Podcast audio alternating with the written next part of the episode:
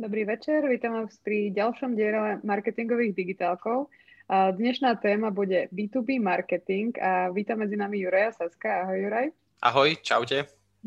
Ďakujem teda, že si prijal naše pozvanie. Medzi marketermi teda asi Juraja netreba nejako veľmi predstavovať. Je to zakladateľ agentúry Visibility, jeden aj zo zakladajúcich členov á dé em á, takže v marketingu už sa pohybuje niekoľko viacej ro- rokov, možno nie niekoľko, naozaj, že mám veľa skúseností. A dnes sa teda budeme uh, zameriavať uh, otázkami na ten bí tú bí marketing a na nejaké marketingové stratégie. A klasicky teda píšte vy vaše otázky do komentáru a my sa ich budeme snažiť nejako zodpovedať. Takže môžeme začať tak nejak ako vždy, trošku všeobecne, že naozaj je nejaký veľký rozdiel pri marketingových stratégiách medzi bí tú bí a bí tú sí marketingom? No, uh... Tie, my sme si aj pripravovali nejaké otázky na úvod tej debaty a zamýšľal som sa pred tým, že ako odpovedať, pretože tých možných odpovedí je strašne veľa, lebo záleží od toho, že čo, čo je bí tú bí. Že veľakrát je bí tú bí, sa to správa ako bí tú sí. Poviem príklad, mm-hmm. máme klienta, ktorý predáva kancelárske potreby uh, a oni majú tých bí tú bí úrovni viacero, pretože predávajú veľkým inštitúciám, kde je to viacej o tendroch a o nejakých priamých obchodných kontaktoch. Zároveň predávajú iným predajňam, ktoré už to predávajú koncovým klientom a potom predávajú aj živnostníkom a malým firmám, ktorí sa ale v tom nákupnom procese správajú úplne ako koncový klient pri nejakom bežnom e-shope, pretože je to človek ako ja, ktorý má proste menšiu firmu a ide si do kancelárie nakúpiť nejaké pera a papiere. To znamená, že to nákupné správanie je veľmi obdobné, ako keď si nakupujem domov nejaké topánky. Takže tamto mm-hmm. treba ako keby rozdeliť, že, že to bí tú bí môže mať e, strašne veľa uhlov, že niekedy je to naozaj, že nedávno som sa bavil s marketingovým manažerom jednej firmy, ktorá vyrába lokomotívy. A už, už len z podstaty toho biznisu je to proste ťažké bí tú bí a tam napríklad ich cieľovka boli, boli distribútori a leasingové spoločnosti v niektorých krajinách. A, a naopak, ako v prípade tých kancelárskych potrieb, to môže byť proste bežný človek, ktorý nakupuje do firmy a stále je to bí tú bí. Takže, takže v niektorých prípadoch to je úplne rovnaké a, mm-hmm. a niekedy to je úplne rozdielne. A aké sú možno teda také tie najlepšie techniky na ten bí tú bí marketing? Vieš to nejako tak oddeliť, že čo je vhodnejšie možno pre toto ako pre bí tú sí? No ja si myslím, že tam sú dve také kľúčové veci, ktoré možno sú oveľa dôležitejšie alebo trochu iné ako pri, pri bí tú sí. A prvá vec je zistiť to nákupné správanie sa toho človeka a spoznať takú tú, tú, tú klasickú tú customer journey, alebo ako by som to nazval, pretože tam je naozaj dôležité to, že keď niekto nakupuje lokomotívy, hej, a on má určite nejaké potreby a, a musíme zistiť, že čo všetko, jednak, že to není vždy len o tom jednom človeku, ktorý tu tie lokomotívy nakupuje, to znamená, že väčšinou je tam v tom nákupnom procese viacej person a zároveň potrebujeme zistiť, čo tí ľudia väčšinou robia. Do, z, to, z tohto pohľadu napríklad sa nedá hovoriť len o bí tú bí online marketingu, ale musíme to zovšeobecniť na celkový marketing, pretože ten online je stále v tom bí tú bíčku vo veľa segmentoch len proste taký, na, akože nie, že nice to have, ono je to stále dôležitejšia a dôležitejšia súčasť, ale veľtrhy, klasické návštevy, letáky a rôzne takéto veci proste z mnoh- mnohých tých bí tú bíčkových oblastiach ešte majú veľmi, veľmi dôležitú úlohu, aj keď možno vďaka pandémii teraz aj tie veľtrhy možno nejakým spôsobom stratia, ale, ale stále je to tam dôležité. Takže to je taká tá prvá vec, že zanalizovať ten, ten nákupný proces toho, toho potenciálneho zákazníka. No a druhá vec je identifikovať tú motiváciu k nákupu a tie témy, ktoré tí ľudia riešia. Pretože ak predávam bí tú sí, predávam tenisky, čokolády, proste čokoľvek, čo je pre koncových ľudí, tak uh, tam vieme v reklamných systémoch, či už robím nejakú reklamu na Google, na Facebooku alebo nejakú, ne, čokoľvek iné, tak v podstate vieme ich zacieliť podľa záujmov, podľa toho, čo v minulosti hľadali a tak ďalej. A toto sa v bí tú bíčku veľmi nedá, pretože ten istý človek, ktorý nakupuje tenisky, tak má záujmy tenisky alebo šport, ale on keď ide do roboty, tak nakupuje lokomotívy a to v tých záujmoch už nie je. To znamená, že tam je ten veľký rozdiel potom v tom, že pri bí tú bí marketingu a pri tom cielení sa nedá spoľahnúť na to, čo nám tie reklamné systémy pomôžu v nejakej, uh, v nejakej segmentácii a, a, a, a, a v tom, že ako sa správajú, aké majú profily tí ľudia, ale my musíme celý ten marketing alebo tú stratégiu postaviť na tom, aký obsah ich zaujíma a čím ich v podstate zaujímeme a tým vlastne vyselektujeme tých, ktorí patria do tej skupiny a ktorí nepatria. Mhm, takže toto ako keby vieme si pomôcť tým, že sami musíme vymyslieť tie záujmy, hej, že ak to, ak to chápem správne. Ako v, podstate, v podstate áno, lebo veľakrát sa nás klient pýta, uh, že ja neviem, pripravíme pre klienta, ktorý napríklad robí facility management, čo je tiež proste bí tú bí téma, ich cieľovka sú proste prevádzkovatelia obchodov, kancelárskych priestorov a tak ďalej, že spravíme pre nich e-book a pýtajú sa, že dobre, že máme e-book a že teraz ako ideme ten e-book zacieliť, že, že čo budeme cieliť mužov vo veku tridsať a päťdesiat rokov, so, za, za akými záujmami, hej, záujem facility management väčšinou není, alebo ten možno je, ale, ale ako keby vo, vo, vo väčšine prípadov to, tie záujmy sú veľmi obmedzené. No a to je práve to, že my musíme vlastne ten samotný e-book nazvať tak, aby na ňo neklikol a nestiahol sa ho niekto, kto o ten facility management vlastne nemá záujem, hej, že niekto to s tým nemá nič dočinenia, tak pravdepodobne proste si nikdy nebude klikať a stiahovať ten e-book. Takže to je podľa mňa tá podstata v bí tú bí čku častokrát, že, že pripraviť ten, tak, to, takáto contentová časť, ten content marketing je tam veľmi dôležitý. Mm-hmm. A ešte teda ten content, keď už máme, tak sú nejaké platformy také, že vhodnejšie? Neviem, ako tak úplne základne sa opýtam, napríklad, že LinkedIn je lepšie ako Facebook, úplne takto primitívne, keď to položím. Alebo ma, aké máš skúsenosti ty s týmto, že kde je najviac sa dajú nachytať? Tiež to podľa mňa závisí od toho, že čo, čo, čo je tá, ten segment, tá oblasť, ktorej tá firma pôsobí, lebo niekde kľudne veľmi dobre funguje, uh, funguje Facebook. A dokonca uh, sme riešili jedného klienta, kde veľmi dobre v bí tú bí fungoval Instagram, pretože oni vyrábali a predávali uh, kreslá a príslušenstvo pre kaderníctva a, a t- pridružené oblasti, hej, tak masáže a výzaže a tak ďalej. A tam veľmi dobre funguje ten Instagram, pretože proste tam tá cieľovka je, kaderničky a tak ďalej, že, že fungujú tam a to je pre nich bí tú bí. Naopak proste niekde je to, niekde je to zabité a niekde veľmi dobre môže fungovať práve ten LinkedIn, hlavne keď uh, tie aktivity majú medzinárodný presah, ale, ale znovu, ako náhle predávam nejaké príslušenstvo a stroje pre inštalátérov a to je tá moja bí tú bí skupina, tak LinkedIn bude veľmi zlý, lebo, lebo proste tam sú skôr takí tí, nechcem povedať, že vyššie vzdelaní, ale skôr ľudia, ktorí majú za sebou univerzitu a e,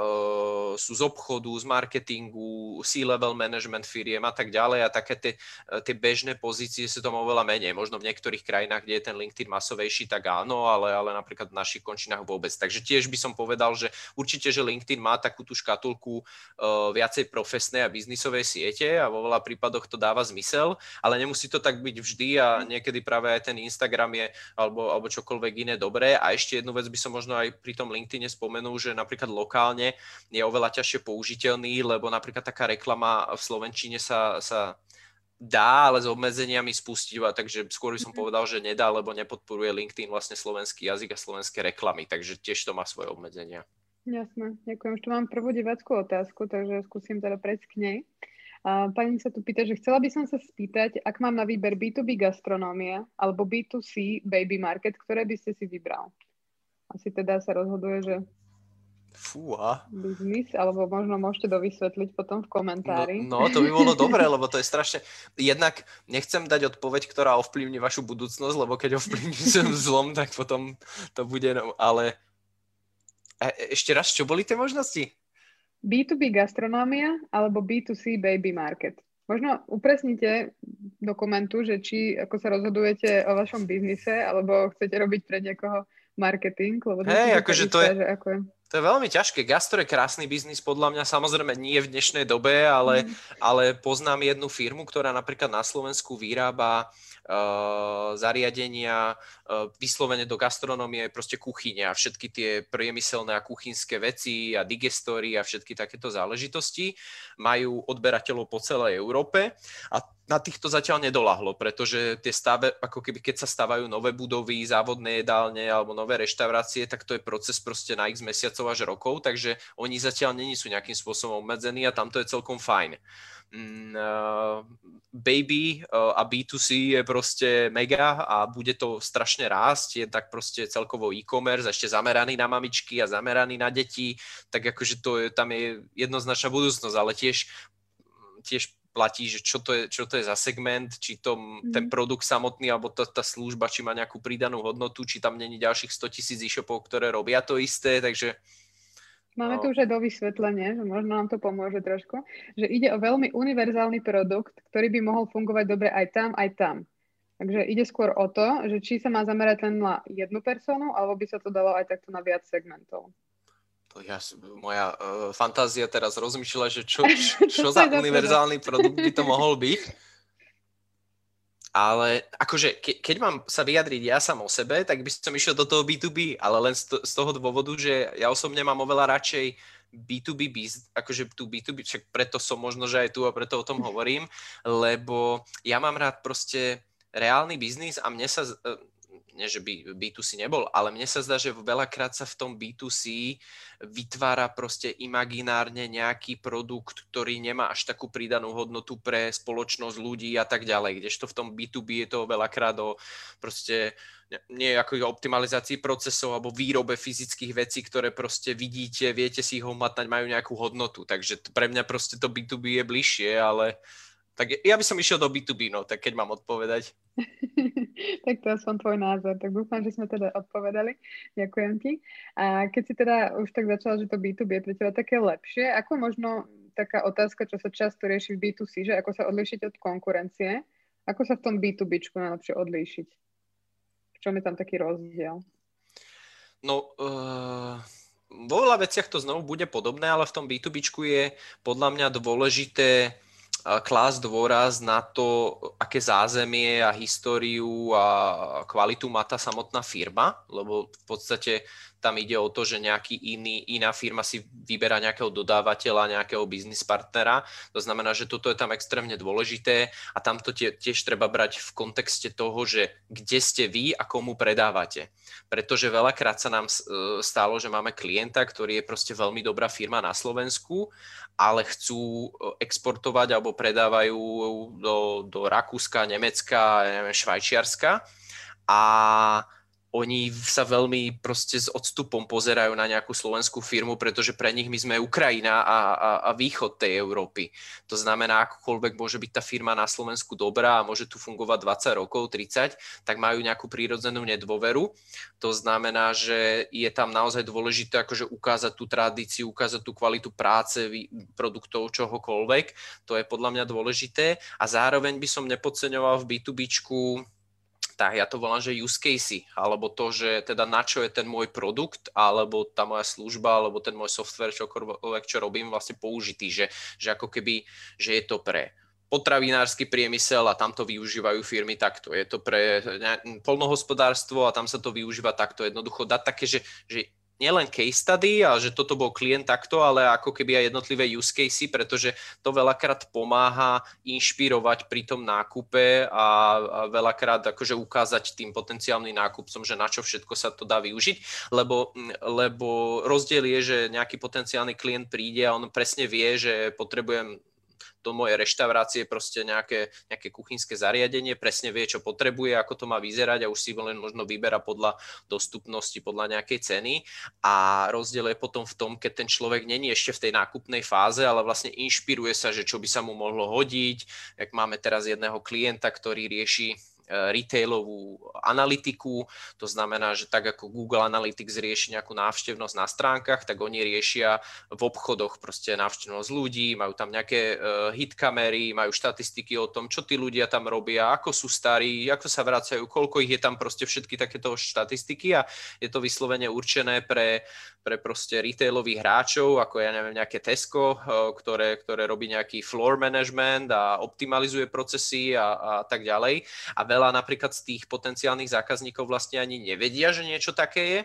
a ako to využiť, ako, aké výhody to má, na čo môžu ušetriť. To znamená, tu sú veľmi dôležité tie use casey na tú inšpiráciu, že aha, že je tu nejaký takýto produkt, tak to ti dokáže pomôcť a poďme sa o tom baviť. Mhm. Super, už tu mám medzi tým dve divácké otázky a obidvoch tých tém otázky si sa už trošku dotkol. Takže začnem tou prvou, že teda divák sa pýta, takže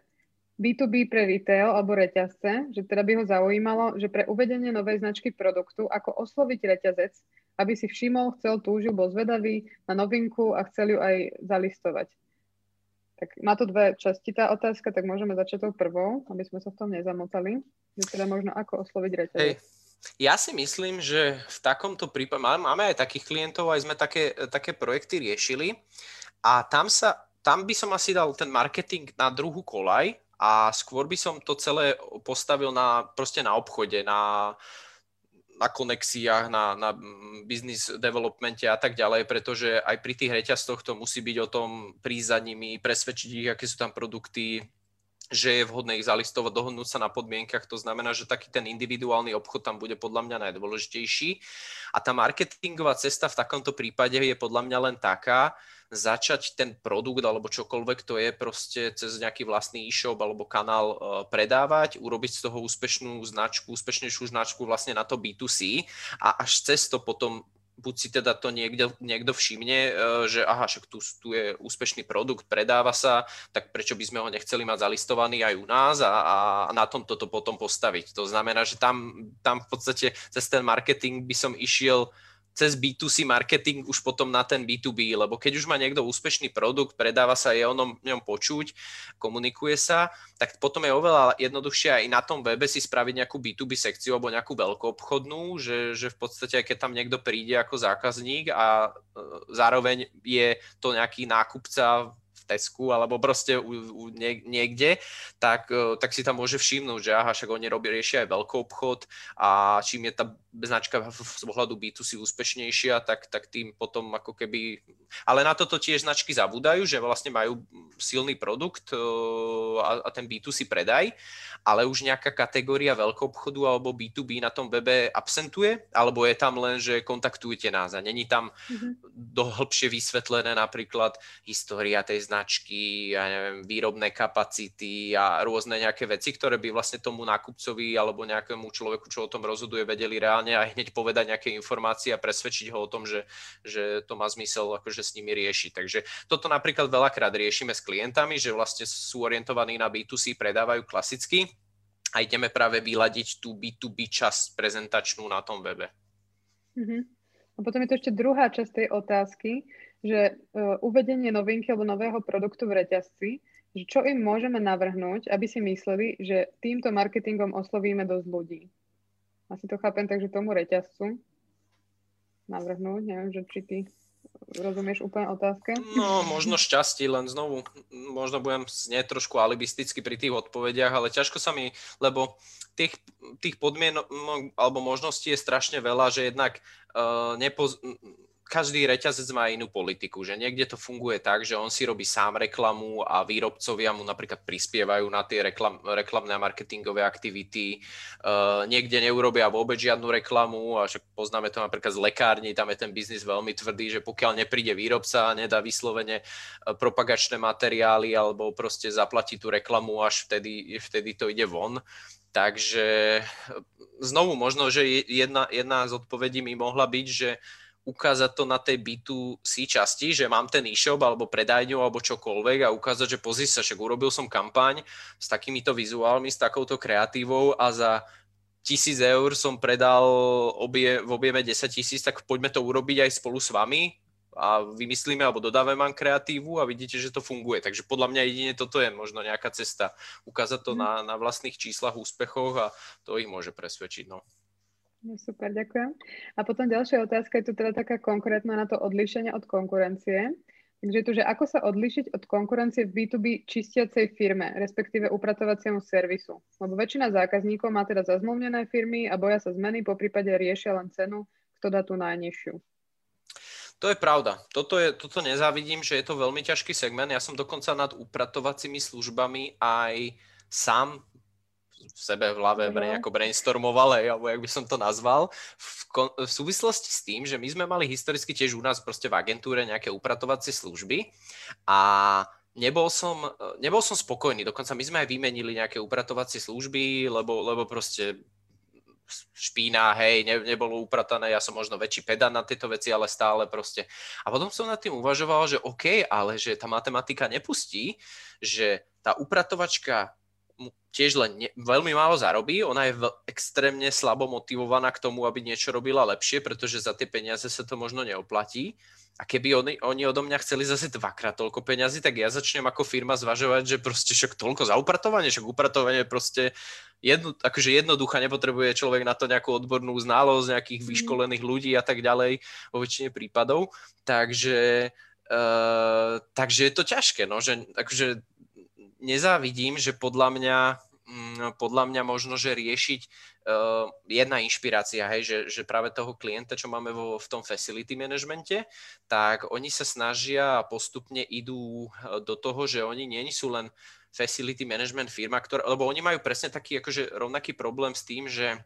sú vnímaní ako upratovacia firma. Že v podstate jediný styk verejnosti s ich zamestnancami je cez tých upratovačov, ktorých oni, oni vidíte v nákupnom centre alebo business centre, a oni pritom riešia kopec vecí okolo toho, proste celý manažment toho nákupného centra a všetky ďalšie veci, a práve veľa z toho je, je také, že IoT technológie, hej, že oni majú strašne veľa inteligentných uh, nástrojov, ja neviem, samoupratovacie roboty uh, alebo proste monitoring uh, vlhkosti v kanceláriách, monitoring, ako sú naplnené odpadové koše, rôzne akože takéto veci, že už to ide výrazne od toho upratovania a takého toho nesexy facility managementu, ktorý pre ľudí nemá hodnotu, do takých akože technológií. Takže napríklad pre nich je toto cesta, ktorú sa chcú v budúcnosti odlíšiť, že oni nechcú byť proste upratovacia firma, nechcú byť facility, oni chcú byť IoT pre proste nákupné centra. Uh, ale znovu, neviem, že či toto je napríklad cesta pre, ja neviem, nepoznám, kto sa pýta tú otázku, pre menší strednú upratovaciu firmu, lebo však to si tiež im vyžaduje nejakú investíciu do technológií a veci v tomto smere, ale ako, možno ako inšpirácia to, to bude dobre, že, že uvažovať možno trošičku inak, ale je pravda, že to není ľahké, lebo je to fakt o tej cene, uh, nejakom prístupe, ale, ale napríklad uh, in, iné, iná vec, že my máme napríklad dodávateľa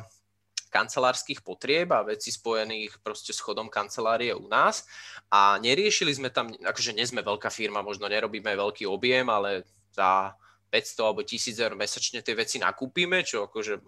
môže byť pre niekoho zaujímavé, ale my sme si nevyberali podľa ceny, my sme si vyberali naozaj podľa takého, že prístupu, že tí ľudia prišli k nám, vždy boli, že donáška bola veľmi rýchla a tak ďalej, že taký ten servis naozaj fungu, funguje, vždy keď sme zdvihli telefón, niečo sme potrebovali, dokonca keď, sme, keď oni niečo nedodávali, tak povedali, není problém, viete čo, ja minimálne vyzistím možnosti, možno vám nájdem niekoho iného, že, že akože snažili sa vyriešiť ten problém komplexnejšie, a to sa nám zapáčilo, vlastne už niekoľko rokov vlastne od nich odoberáme, ani sme neriešili nejakú cenu a porovnávania, takže... Takže možno nájsť niečo, takú pridanú hodnotu, ktorý druhý nemajú nejakú inú. Hej, ale hovorím, no môžem niekedy pokračovať v tom svojom internom hlavovom brainstormingu a niečo vymyslím a môžeme si potom pozdieľať. Ďakujem, tak vám držíme palce s upratovacím servisom. A potom tu máme ďalšiu otázočku aj s farmaceutickým produktom, teda to si tiež naznačoval, že v tých lekárenských je to také tvrdé. Takže je tu otázka, že ak mám vynikajúci farmaceutický produkt, ktorý by som chcel distribuovať v zahraničí, že čo treba urobiť, že či vytvoriť prezentáciu a pozvať firmy, firmám teda v tom biznise, alebo vyhľadať nejakých špecifických ľudí cez LinkedIn napríklad. Toto je, brutál, toto je brutálne náročné a tam budem hovoriť z vlastnej skúsenosti, pretože my sme pár rokov dozadu chceli aj s mojím spoločníkom v agentúre si vyskúšať taký, že reál, reálny biznis, že nerobiť len marketing a niečo virtuálne, že vytvoriť produkt. A my sme vtedy vytvorili produkt, ktorý sa volal lietajúce vitamíny.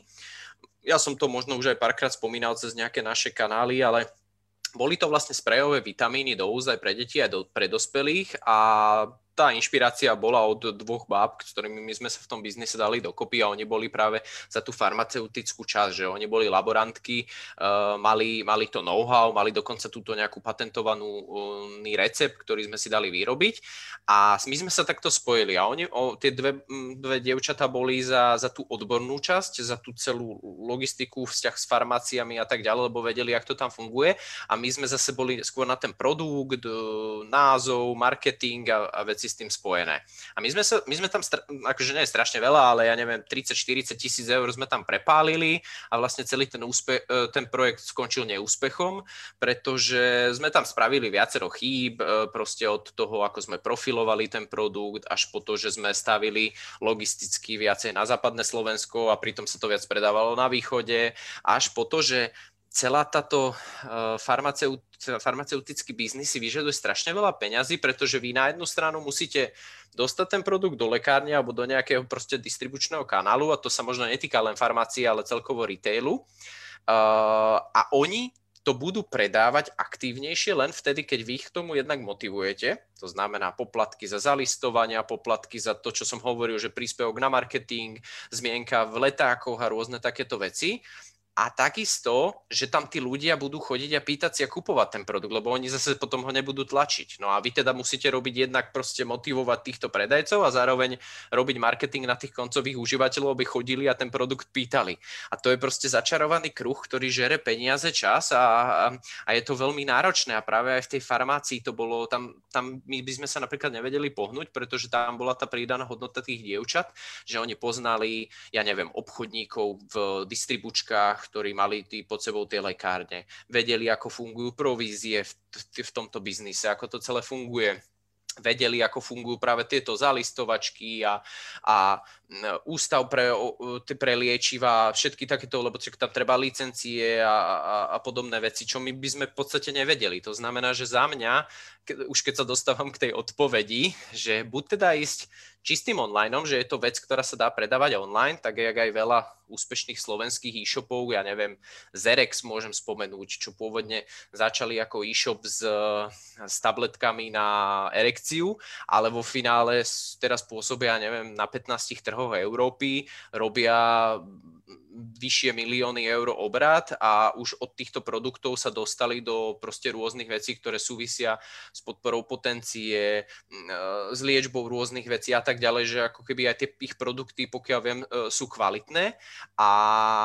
Uh, oni idú čistý online, hej, lebo sú to veci, ktoré sa dajú cez internet predávať a proste vo, vo finále na, v zahraničí proste idú len na koncových klientov. Ale ako náhle to má ísť na to bé dvojka, že v tom zahraničí hľadáme, tak ja by som sa tam určite spojil proste s niekým, kto tomu trhu rozumie v tom smere, či to je nejaký miestny obchodník v tejto oblasti, nejaká distribučka, proste niekto, že podľa mňa bez toho to veľmi nepôjde.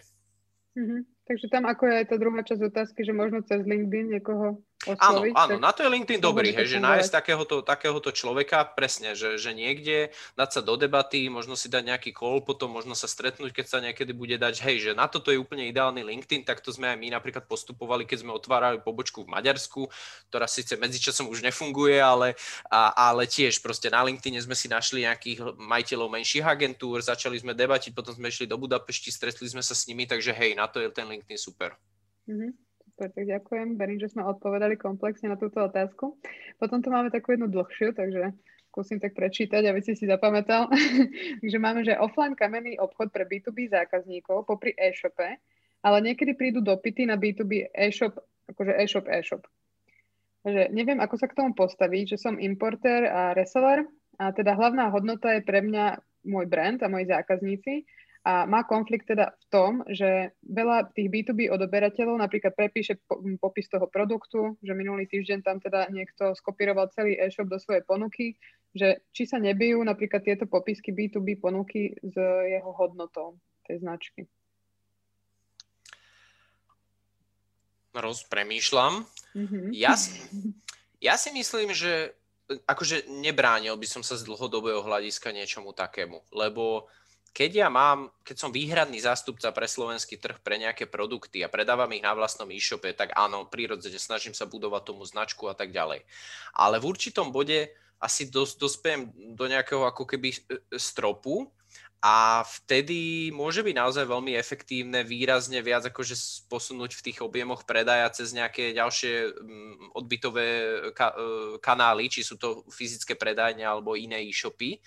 Takže a keďže ja mám to výhradné zastúpenie, tak viac menej viem ako, ako keby možno aj kontrolovať ten trh, že kto vlastne cezo mňa ešte predáva a za akých podmienok. Takže ja by som sa akože a priori toho, toho nestranil, že podľa mňa je to dobrá biznisová taktika, tak, ak takto sa ako keby na tom trhu rozširovať, lebo však aj oni, keď predávajú ten produkt, tak v tomu vášmu produktu v podstate budú nejak, nejakú tú značku a nejakú zákaznícku bázu. Takisto, jak ja neviem, náš bývalý klient iRobot, čo sú tie robotické vysavače, tak oni v podstate majú rovnakú pozíciu. Tá firma sa volá Play Electronics, ktorá je výhradný zástupca značky iRobot pre Slovensko. Oni majú aj e-shop iRobot bodka es ká, ale zároveň iRobot kúpite všade od Alzy, cez všetky naje a, a tak ďalej. A oni ako keby riešia len tie brandové kampane pre iRobot, aj na internete, aj v televízii, a tým pádom podporujú aj tie jednotlivé e, ostatné e-shopy. Zároveň tiež nájdete aj akcie Telekom, tuším, ale keď ste si nejaký paušal do, pred Vianocami aktivovali, tak ste mohli k tomu mať lacnejšie iRobota a tak ďalej, že robia takéto akože ko, uh, spoločné ako keby marketingové aktivity a s inými kanálmi. No a im to funguje super, hej, že oni, oni majú samozrejme nejaké tie licenčné a, a podmienky za akých, že, že aké obrázky možno môžu použiť, aké popisky, a toto si musí učiť ten človek. A samozrejme, že keď dojde k nejakému porušeniu takýchto pravidiel, že buď teda niekto predáva tie produkty bez vôbec povolenia, čo tiež sa môže stať, alebo, alebo zo bere texty, obrázky, skopíruje, tak to treba len riešiť, no, určiť si tie podmienky, ale ja by som sa určite toho nebra, nebránil, lebo podľa mňa to je dobrá taktika. Mhm. Takže ja len možno mám doplnenie, že ak to správne chápem, tak uh, divák teda asi uh, má na mysli ako brand svojho e-shopu, že asi nemá svoje vlastné produkty, že či v tomto nie, nie je problém, že im ako keby potom odoberajú nejak na hodnote toho, toho e-shopu, keď to takto prepisujú alebo kopírujú jeho veci. No, tam, akože tam je otázka, že či oni majú na to právo, akože či on predáva niečo, čo, ja neviem, predávajú aj mnohí iní a on na to nemá nejakú licenciu, alebo a, a veľa s tým nenarobí, akože narobí jedine to, že by jemu z webu kradli texty alebo obrázky a on si ich sám vytvoril, tak samozrejme vtedy sú možnosti, môže to riešiť normálne aj právnou cestou a tak ďalej, že, že dá sa to, aj my sme to veľakrát riešili, stalo sa to pri klientoch, že, že ich texty, obrázky boli pokradnuté, no tak došlo veľakrát až normálne pred uh, uh, žalobnej výzve zo strany klienta, proste tie súdy nejako fungujú, aj keď bohužiaľ pomaly, takže dá sa to vyriešiť. Takže áno, určite, že keď vám niekto skopíruje veci z e-shopu, tak to môže zneho- znehodnotiť aj, aj nejaké es e o a ďalšie veci, o ktorých teraz nejdeme asi veľmi hovoriť, ale, uh, ale áno, no ale tak ak sme to takto pochopili, alebo je to je to, to čo, len neviem, neviem, čo znamená, že keď on má nejaký e-shop, že, že čo, čo ten e-shop, že či tam má len jeden produkt a vlastne ten, ten názov toho produktu je ten e-shop a toto mu znehodnotí, alebo tam má veľa produktov, akože asi tiež by sme museli na to konkrétne pozrieť. Jasné, takže kľudne, keď tak ešte doplňte, ale myslím, že tak sme odpovedali dostatočne, ďakujem. A potom ďalšia otázočka je, že či, uh, ako oslovať firmy na spoluprácu v oblasti služieb, že ak nemám produkt fyzicky, pretože oslovať firmy cez e-mail už je asi out. Nie, nie. Ne, nemyslím si, že je to out. Aj ja to veľakrát robím. Uh, samozrejme, že máme tu už spomínaný LinkedIn, kde tiež, keď, uh, že to funguje ako keby, že, že aj veľa tých ľudí a používateľov LinkedInu, a to z rôznych štatistík vyplýva, že ako keby sú tam preto, aby networkovali, nadväzovali nové obchodné kontakty, takže to tam není, akože je to tam pomerne prírodzené. Je to kľudne e-mail, je to kľudne proste telef, telef, telefonát, návšteva, keď, keď proste sa dá, e, dá sa to cez nejaké združenia napríklad, alebo asociácie tých daných firiem, hej, že moja cieľovka sú, sú taxislúžby, tak, tak oslovím asociáciu taxikárov a taxislúžieb, či by sa nedalo nadviazať nejaká spolupráca proste na úrovni ich, ktorá, ja neviem o čom teraz, hej, čo to je za produkt, ale, ale tie, takýmto spôsobom sa napríklad dostať k tým, tým členom a niečo im ponúknuť. Takže, ale ako by som akože aj na ten e-mail reagoval, tak podľa mňa nie, že je to cesta, treba len vedieť proste správne naformulovať e-mail, nespamovať, uh, byť dostatočne konkrétny, personalizovať tie veci a, a zároveň proste akákoľvek takáto aktivita je proste čistá obchodnícka štatistika, že človek nemôže si myslieť, že poslal päť e-mailov, nikto mu neodpovedal, tak to proste nefunguje, lebo proste o tom není štatistika, o tom není ani obchod, proste je to o tom osloviť dostatoč, štatistickú dostatočnú vzorku a proste tie štatistiky sú rôzne dostupné, že miera úspešnosti pri nejakom takomto cold callingu, cold emailingu sa pohybuje pri lepších firmách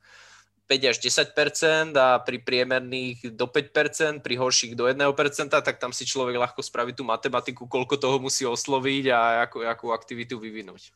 Jasné. A ono celkovo je tam taký rozdiel medzi službami a produktami v tom bí tú bí marketingu? Ja si myslím, že nie. Ako keby je to možno len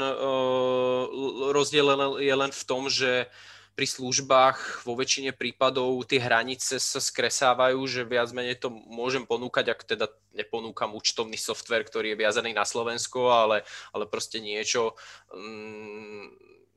čo je, ale zase aj služby tiež môžu byť regionálne viazané, že napríklad to upratovanie tiež asi nepôjdem rovno na rakúske firmy, takže ťa, akože tiež ťažko, pri tých produktoch proste musím brať do úvahy tú logistickú stránku, daňové veci, podporu v danom jazyku, vratky tovaru a rôzne takéto veci, ktoré to celé skomplikujú. Pri tej službe to môže byť jednoduchšie. Takže neviem, no tiež záleží. Máme klienta, čo, čo montuje pergoly uh, a postupne začal na Slovensku, už je v Maďarsku, už je v Rakúsku, už je v Čechách, rozmýšľal nad ďalšími kre- krajinami. Že je to síce tovar, ale vlastne spojený s tou samotnou službou mm-hmm. montovania pergoly a výroby a, a v pohode im to ide takto akože ďalej a nemajú problém zo Slovenska. Pri softvérových službách alebo nejakých takýchto veciach tie hranice sú samozrejme že úplne zmazané. No a aj pri tom tovare, no ale tak tiež pri tom tovare hovorím, je tý, tam tých obmedzení potom viac. Mhm, jasné, ďakujem. Potom ďalšia otázka od divákov, že či sa oplatí investovať do digitálnych technológií a omnichannel marketingu, aj keď väčšina predajov je v bí tú bí segmente. Tak môj názor je áno, lebo však reprezentujem digitálnu agentúru, ktorá, neviem, tridsať percent klientov má práve z bí tú bí. Takže by som asi uh, si protirečil, ak by som povedal, že nie. Tam jedine znovu sa len budem opakovať, že záleží od toho segmentu. Tie Lokomotívy, to je super firma, je to česká firma cez, uh, cez Loko sa myslím, že volá. To je ten tradičný výrobca lokomotív v Čechách, ktorý proste si prešiel rôznymi transformáciami, už sú pomaly najväčší výrobca ťažných lokomotív v Európe. No a oni idú čistý digitál. Oni ako keby majú tie svoje obchodné tímy, uh, robili aj nejaké veľtrhy, čo teraz teda je, je, je v pase, ale všetok zvyšok ich aktivít je proste digitál, majú perfektnú stránku, dokonca majú takú vec teraz, ktorú, ktorú budú riešiť a, a spúšťať, je, že vi, virtuálna, lokomotíva vo virtuálnej realite spojená s konfigurátorom lokomotívy a takéto veci proste. A to je ťažké bí tú bí, hej, že, že proste lokomotívu si len tak niekto zo špásu nekúpi, uh, a oni si idú takéto, tak, takéto digitálne a, a teraz nikto, najmä tomu iný to, ne, neanalyzoval som úplne ich konkurenciu a zoberme si nejaký stav, že, že je to proste zastaralý segment, proste výrobcovia lokomotív, sú to fabriky, nikto iný to nerobí, tak kým by to oni neurobili, tak tiež by si všetci proste klepali, že na čo, však všetci si idú veľtrhy a letáčiky a obchodní zastupcovia a lobbying na úrovni štátov a tak ďalej, že toto vôbec nemá zmysel, až kým to niekto neurobí a potom sa vlastne tí ostatní pozerajú, že hen, čo oni všetko robia, však je to vlastne štandard, vie to fungovať, ide im to super, takže proste ja som určite, že najväčší zastanca digitalizácie je v tomto smere.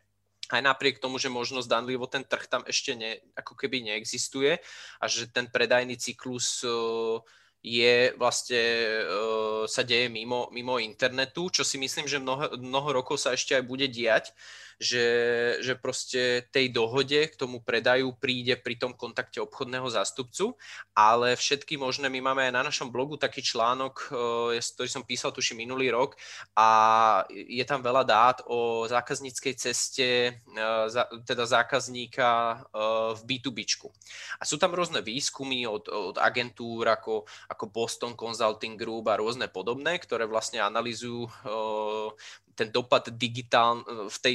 tej digitálnej stopy v tej nákupnej ceste a vo veľa segmentoch je to veľmi výrazné, že napriek tomu, že ten de- biznis sa deje offlineovo, tak vlastne je tam veľa tých touchpointov, ktoré ten, ten človek v tom nákupnom procese robí proste vďaka kampani tak, alebo, alebo komunikácii alebo sociálnym sieťam. Takže tak to zhrnem určite. Oplatí sa ísť aj do online. Ďakujem. Potom tu máme ďalšiu takú konkrétnu otázku, že na výškarské služby, že majú teda fokus na priemyselné budovy, výškové budovy a podobne. A že či vieš dať nejaké tipy alebo kroky, ako urobiť marketing v tejto oblasti, že či LinkedIn, alebo ako cieliť online kampane, ako nájdem záujmy týchto ľudí, aby sme správne cielili, alebo ako môže fungovať aj offline forma reklamy pri výškarských službách. To, ak tomu správne rozumiem, je to proste napríklad umývanie fasády alebo nejaké, nejaké proste konštrukčné práce vo výškových, hej, neviem, no akože nevyznám sa, ale predpokladám, že niečo takéto. No, akože tiež hlbšie zamyslenie asi by nad tým malo byť, ale takto z fleku, keď mám odpovedať, tak LinkedIn mi príde ako celkom dobrá vec, lebo však v podstate, je, ale neviem, že kto je ten človek, čo v tom, u toho potenciálneho klienta takúto službu vyberá, že či je to proste nejaký, nejak práve tá facility management, nejaká firma, ktorá to zabezpečuje, že treba identifikovať si jednoznačne tú personu, že ktorá niečo také v tej firme kontrahuje alebo rieši, že, alebo či je to nejaký človek zodpovedný preva- za prevádzku budovy a tak ďalej. To znamená, že keď si toto identifikujem, že viem presne, alebo pomerne presne určiť, že je to napríklad v menších firmách majiteľ firmy a v nejakých väčších je to nejaká pozícia, tak ten LinkedIn je podľa mňa úplne ideálny, že jednak aj tá tvorba obsahu v tomto smere, ale zároveň aj možno nejaké proaktívne oslovovanie. Takže určite áno. Určite áno, sa zamyslieť nad tým, keď už teda tie firmy nejaké takéto služby hľadajú, takže klasický Google vyhľadávanie, či už teda to platené, pokryť proste všetky relevantné dopyty, ale zároveň aj, aj možno sa, sa pohrať a pracovať trošku s tou organikou, s tou, s tou, s tou neplatenou návštevnosťou a či už nejako es e o, aby sme boli čo najvyššie vo vyhľadávaní na tie, že výškové práce a ja neviem, čo všetko sa tam môže hľadať a možno aj v tomto smere vlastne na tom webe aj tvoriť nejaký obsah, to, čo vlastne tých ľudí môže zaujať. A tam treba proste identifikovať tú personu a zistiť, že čo je, čo je tá motivácia, aké majú oni problémy, že prečo to riešia, že ja neviem, no to nemusí byť o výškových prácach, ale môže to byť o tom, že zateká nám strecha na dvadsaťposchodovej budove, že a to je tiež možno vo výsledku potrebujú výškové práce, takže vlastne identifikovať všetky tie témy, ktoré vlastne sa tohto celého týkajú a na to možno tvoriť obsah. No a čo sa týka off- offline-u, tak tam si viem akože predstaviť tiež klasicky letáčiky, proste do, lebo však my vieme vlastne, že kto ich môže, môže potrebovať, hej, že sú to majitelia prevádzka, prevádzkári vysokých alebo vyšších budov, to znamená, že ja presne viem, ktoré tie budovy sú, takže viem ich ako keby pokryť letákmi, plagátmi, billboardmi, citylightami a takými tými vecami, ktoré sú vlastne v blízkosti tých budov, čo môže nejakého decision makera reálne osloviť. Alebo môžem vymyslieť kľudne aj, aj v úvodzovkách nejakú gerilu, hej, však robí sa to, že, ja neviem, je vedľa seba výšková budova í bé em a druhý je J- á té and té a, a, a á té and té robí náborovú kampaň, tak dole na trávniku spravia, že hej, v í bé em nudíte sa, že príďte k nám, hej, nejakú takúto akože blbosť, že niekedy aj takéto veci vedia, že, že proste na nejakej fasade, v ktorej realizujú nejaké výškové práce, tak tam môžu vymyslieť nejakú, ne, nejakú vec, ktorú si majú potenciál ľudia všimnúť. Takže narýchlo tak. Super, ďakujem. A ty si teda už tak začal o tom, že tvoriť nejaký obsah, tak ako vieme využiť vlastne ten content v bé dva bé stratégii? Že je niečo, čomu sa vyhnúť pri tvorbe obsahu, vyslovene tak všeobecne v bé dva bé, alebo čomu sa tak venovať? Ani nie, tam akože podľa mňa content marketing je akože takisto, keď nie viacej dôležitý ako pri klasickom, len teda možno pri klasickom je to dozaj o nejakom lifestyle, zabavení tých ľudí, kdežto pri tom bé dva béčku je to skôr ten praktický obsah, hej, že mať informácie o všetkých produktoch, mať tie use casey, jak som spomínal, mať, mať nejaké case study spracované, mať tie témy, ktoré tých ľudia, ľudí trápi, že, že proste pri tých fasádach ich trápi to, že, že proste potrebujú umyť okná, alebo ako na umytie okien, ako na výmenu okien a tak ďalej, že na to sa rieši väčšinou nejaká analýza kľúčových slov, ktorá nám veľa napovie, že čo vlastne reálne tí ľudia na, na internete vyhľadávajú a, a z toho nám potom vznikne nejaká pavučina slov, ktorú chceme proste na tom webe pokryť a buď ju teda pokryjeme uh, položkami na tom webe v nejakej štruktúre toho webu, že službami alebo produktami, alebo to, čo sa nám tam nehodí, tak ide do nejakého blogu a do nejakých článkov. Takže, takže akože ten obsah je podľa mňa dôležitý a to je len ten textový a samozrejme potom už pripadajú do úvahy veci typu, typu už dneska podcasty, webináre, e-booky nejaké a podobne. No tam proste treba identifikovať to, že čo ich môže, ako keby, ja neviem, máme, máme klienta, ktorý robí regálové riešenia pre veľké firmy, ktoré majú proste nejakú halu a potrebujú tam regále a automatizované proste dopravníkové systémy, tak tam sme riešili a zamýšľali sme sa nad tým, že kto je to nejaký prevádzkar tej haly, ktorý buď má teda na za úlohu postaviť novú halu, kde typicky proste tie regály treba, alebo má existujúcu halu, kde rieši optimalizáciu prevádzky, zníženie nákladov alebo proste zväčšenie priestoru e,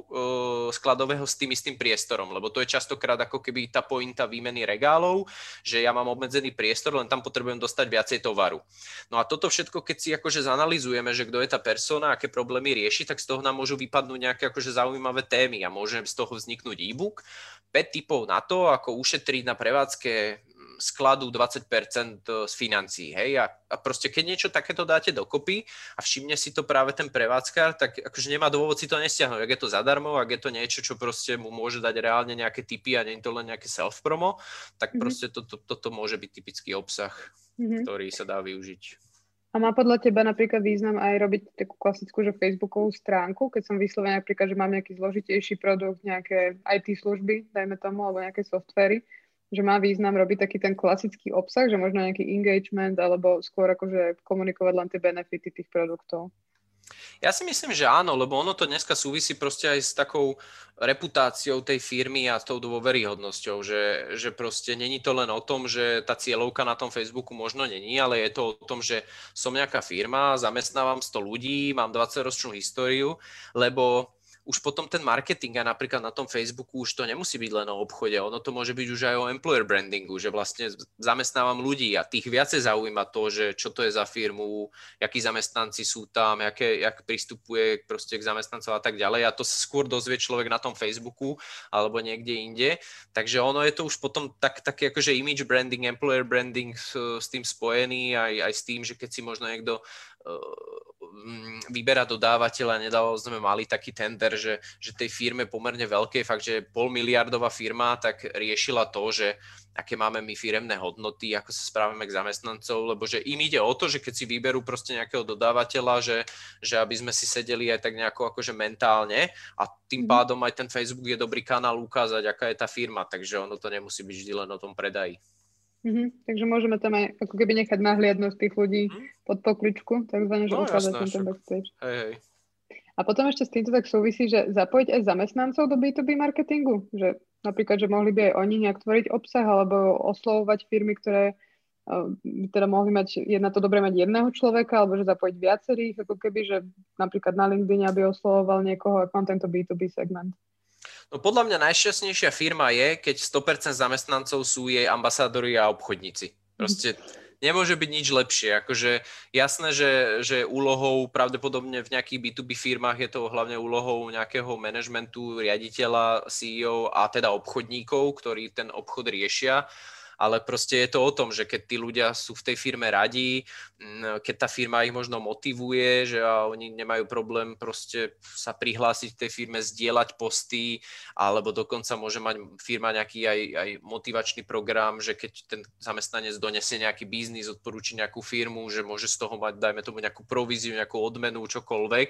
tak proste je to tým lepšie. Takže naozaj není nič, nič lepšie, ako keď tá firma má sto zamestnancov, päť obchodníkov, ale na LinkedIn všetci, všetkých sto ľudí niečo píše, niečo zdieľa, chváli sa tou firmou, podľa mňa to je úplne ideálny stav. Mm-hmm. Ďakujem, ešte tu máme k tomu kontentu otázku od diváka, že ako by si odporúčil potom promovať a dostať cieľovej skupine ten obsah? No to je, to je práve to, že, že tie reklamné systémy nás veľakrát ako keby, že majú miliardu možných cieľení, ale v tom bé dva béčku je veľmi ťažké identifikovať, aké záujmy má ten človek, lebo keď on uh, má na starosti sklad a vybavuje regály, tak dosť veľmi často to môže byť psíčkár, môže chodiť na tenis a proste tie reklamné systémy ho úplne inak kategorizujú, ako my chceme. To znamená, že akože dajú sa tam niektoré veci urobiť, typicky napríklad nejaké lookalike publika, že keď ja už mám nejaký audience na Facebooku alebo na nejakom inom kanáli, alebo mám nejakú svoju e-mailovú databázu svojich existujúcich zákazníkov a tak ďalej, že keď tieto veci spojím, tak tie reklamné systémy, či Google, Facebook vedia v podstate vygenerovať i keď nájdu takých používateľov, akože im podobných ľudí. Takže toto je možno nejaký akože prvý predpoklad, že, že tam by sa dal nájsť nejaký prienik, alebo potom proste ísť na to viacej brandovo, akože takým masovejším zásahom, že neriešiť veľmi tú, tú segmentáciu, proste mám e-book, päť typov, ako zefektívniť chod skladu a proste zacielím ho na mužov alebo kľudne aj ženy vo veku tridsať až päťdesiatpäť rokov, buď v nejakom regióne alebo hoci kde a proste budem, budem ako keby masovo zasahovať tých ľudí a predpokladať, že naozaj na to budú klikať, na, samozrejme klikne na to vždy aj, aj niekto iný, to, tomu sa asi nevyhneme, ale, ale asi keď si niekto na to klikne a ešte si ten e-book aj stiahne, tak už je tam predpoklad, keď ho teda správne nazveme a určíme tam tie očakávania, čo tam nájde, že to bude naozaj tá cieľovka. No ale v tom bé dvojke to není o, o mase, hej, že masovo to síce chceme zasahovať, ale vo finále nám možnosť takého e-booku príde päťdesiat stiahnutí alebo sto, ale tak nám ide o to, že sú to naozaj tí, tí, tí relevantní ľudia a tých už potom samozrejme viem osloviť prípadne nejako individuálne alebo nejakým, nejakým ďalším marketingom, takže tam to zase nie je o takej mase ako pri tom bé dvojke. Uh-huh. A ty si aj spomínal predtým, že nejaké blogy možno písať, má potom význam aj pé er články, napríklad v nejakých odborných periodikách, ak existujú v tom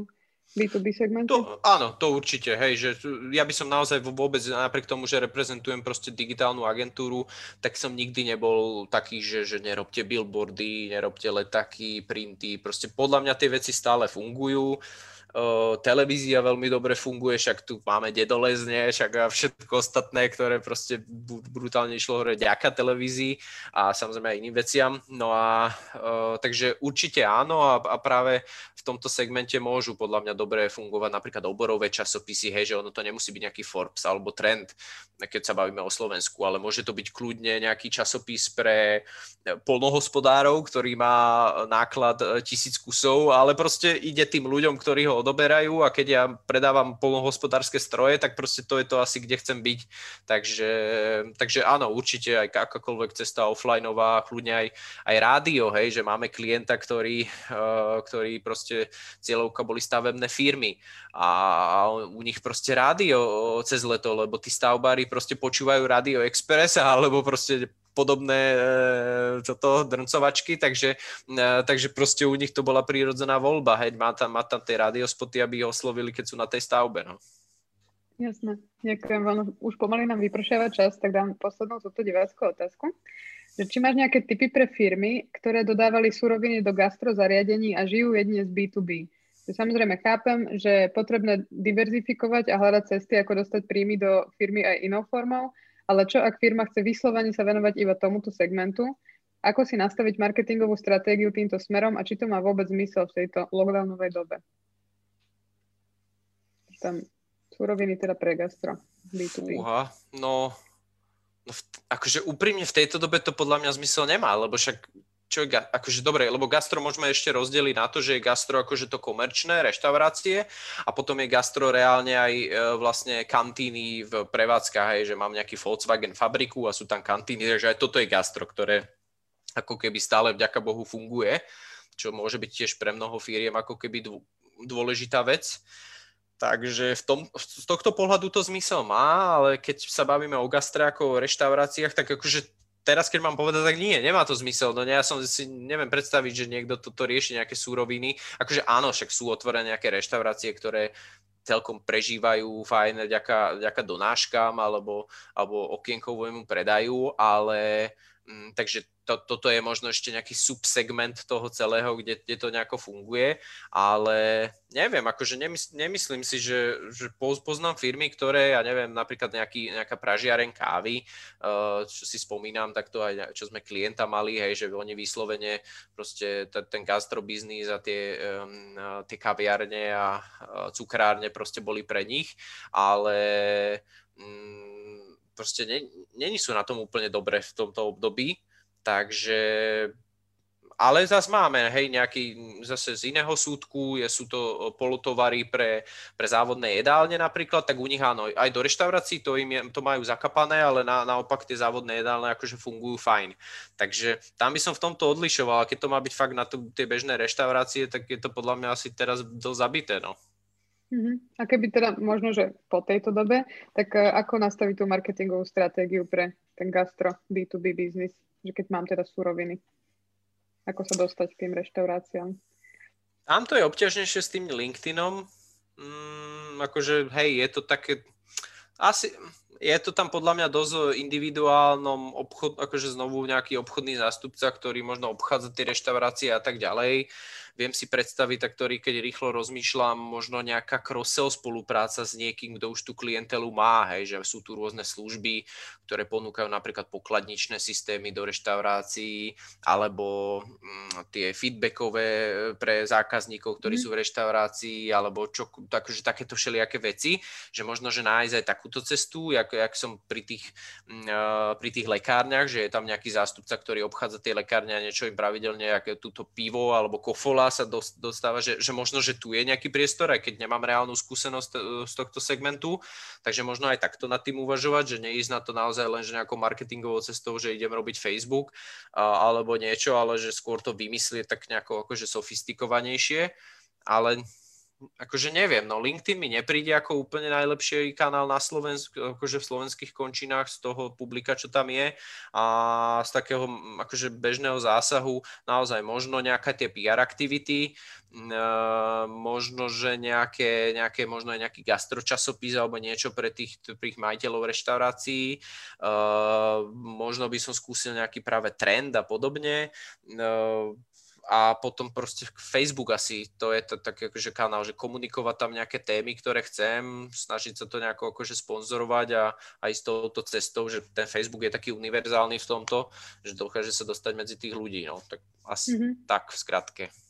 Super, ďakujem. A môžeme to už úplne uzatvoriť ako poslednou otázkou, že vieš tak na záver zhrnúť pri tej marketingovej stratégii, aké sú najčastejšie chyby, že čomu sa možno vyvarovať pri tom bí tú bí segmente?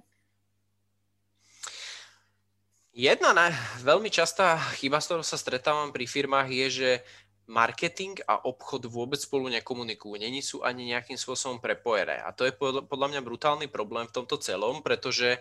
Uh, pretože proste marketing môže robiť nejaké aktivity, ale ako náhle on generuje lídy, alebo nemá zadefinované, že čo ten obchod potrebuje, aká je tá kvalita lídov, čo z toho celého je, že tieto dve, dva chlieviky častokrát v tých bí tú bí firmách bývajú zásadne oddelené a nejako tieto veci neriešia, ale to je minimálne ten lepší prípad, lebo majú marketing. Ale potom ten, ten oveľa bežnejší prípad je, že oni síce nejaký marketing majú, ale ten človek, ktorý v tej bí tú bí firme rieši marketing, je asistentka riaditeľa versus há eristka versus, že má kombinovanú funkciu štyroch ďalších vecí, pretože pre tú firmu je marketing proste štvrtina z nejakého úväzku človeka, a tamto ako keby aj kapacitne na tom celom padá, lebo a, a ešte stále tam, lebo aj minule mi jedna firma povedala, že oni idú na medzinárodnú výstavu do Nemecka, ktorá je že najväčšia výstava v tom ich segmente. A oni dajú za to vystavovanie stopäťdesiat tisíc eur, za ten stánok, za to, že tam proste ľudia sú a zaplatia za miesto, proste obrovské peniaze. A za stopäťdesiat tisíc eur, však to je parádny rozpočet na slovenské pomery na celý rok proste na, na online marketing, že to už je že slušnejšia firma, si dovolím tvrdiť práve v tomto. Takže myslím si, že je veľa vlastne solidných veľkých firiem, ktoré ako keby tie peniaze majú v tom rozpočte, len ich teda dáva samozrejme na obchod, na iné veci, a, a vedeli by kľudne päťdesiat až sto tisíc akože ukrojiť, že by ich to nejako nebolelo, len proste tú agendu tu nemajú, nemajú vytvorenú, není tam nikto za to zodpovedný, takže, takže to sú podľa mňa dva také základné problémy, ktoré možno sú, že ešte predtým, ako sa vôbec ten marketing robí. Super, ďakujem ti za, za takéto pekné zhrnutie na konci. Ďakujem všetkým divákom teraz za ich otázky. Dúfam, že sme otvorili na všetko, čo ste potrebovali vedieť. A ďakujem teda hlavne tebe, Juraj, za tvoj čas a za tvoje cenné rady. Ďakujem a ja, tak už vlastne dobrú noc všetkým ostatným. Um, a... Keď budete mať akékoľvek ďalšie otázky, sa však není problém na mňa nájsť kontakt a veľmi jednoducho sasko zavináč visibility bodka es ká, takže ak máte aj dodatočne vás niečo napadne, ja rád zodpoviem a, a teda ešte na našom webe nájdete aj na stiahnutie napríklad k bé dva bé marketingu aj zadarmo je e-book, takže ak by to tiež niekoho zaujímalo, to som minulý rok písal, tak si môžete stiahnuť, no a, a teda pekný večer. Jasne, ďakujem veľmi pekne. Na Visibility inak aj veľa zaujímavých blogových článkov, takže ak vás to zaujíma, tak kľudne sledujte a čítajte. Ďakujem a pekný večer prajem všetkým. Ahojte.